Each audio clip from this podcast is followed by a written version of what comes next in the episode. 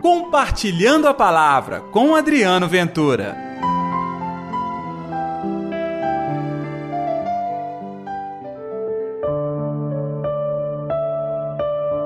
Quem é o maior no reino dos céus? Olá pessoal, tudo bem?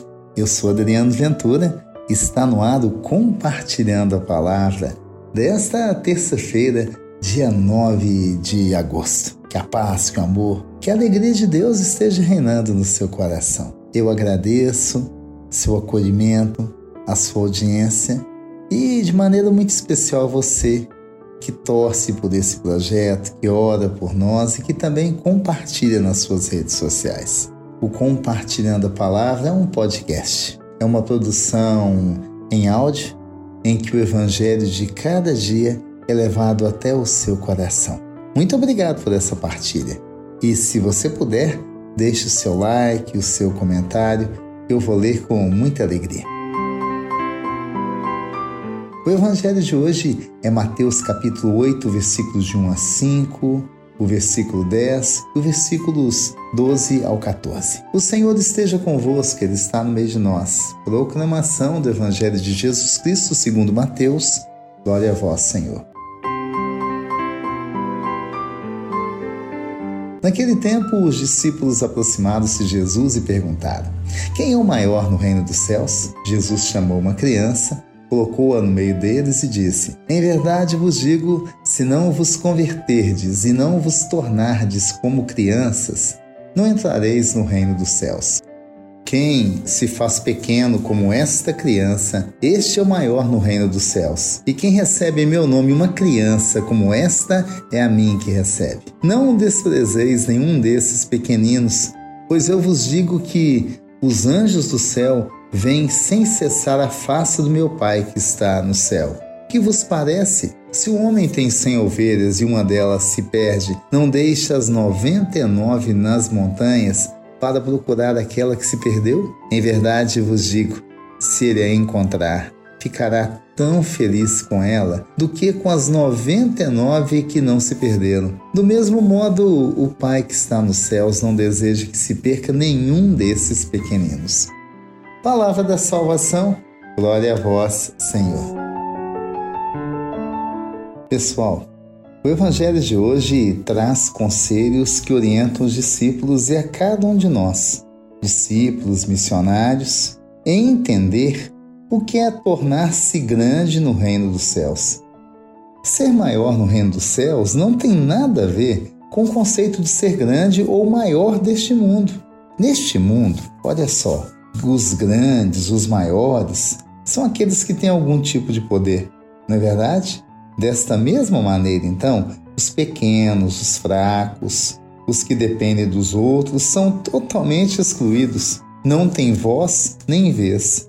Aí sim, eles são os pequenos. Agora, Jesus mostra que no reino dos céus é totalmente diferente. Os discípulos queriam saber, hein? Quem é o maior no reino dos céus? Jesus responde com uma criança.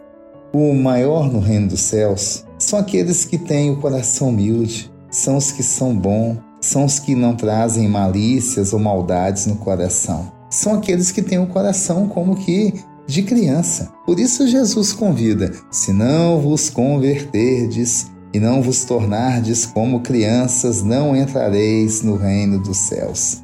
Então, para entrar no reino dos céus, pessoal, é preciso se converter. Só uma conversão verdadeira é capaz de mudar o nosso coração como um coração de criança. Aliás, criança também representa dependência. Sem um adulto, a criança não tem como sobreviver neste mundo.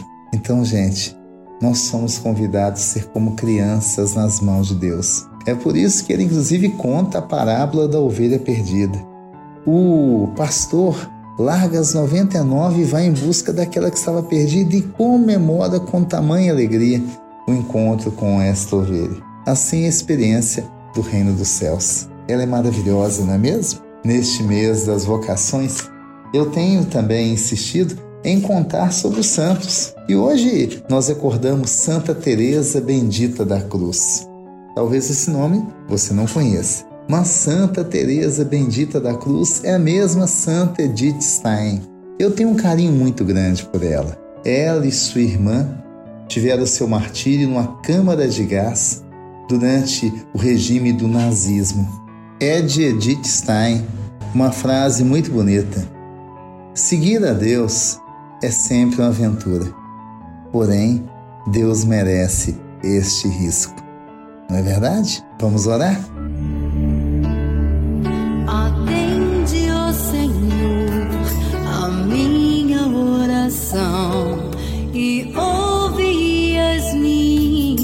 Minhas súplicas. Responde-me, ó Deus, tão justo e fiel. Querido Senhor, ao exemplo de Santa Edith, ensina-nos ser como crianças, converter de verdade, dar a nossa vida por amor, para que o mundo sorria e experimente da sua bondade. Que assim seja. Em nome do Pai, do Filho e do Espírito Santo. Amém. E pela intercessão de Nossa Senhora da Piedade, padroeira das nossas Minas Gerais. Gostou do programa de hoje? Compartilhe você também. Amanhã tem mais. Até lá. Compartilhe a palavra você também. Faça parte dessa corrente do bem.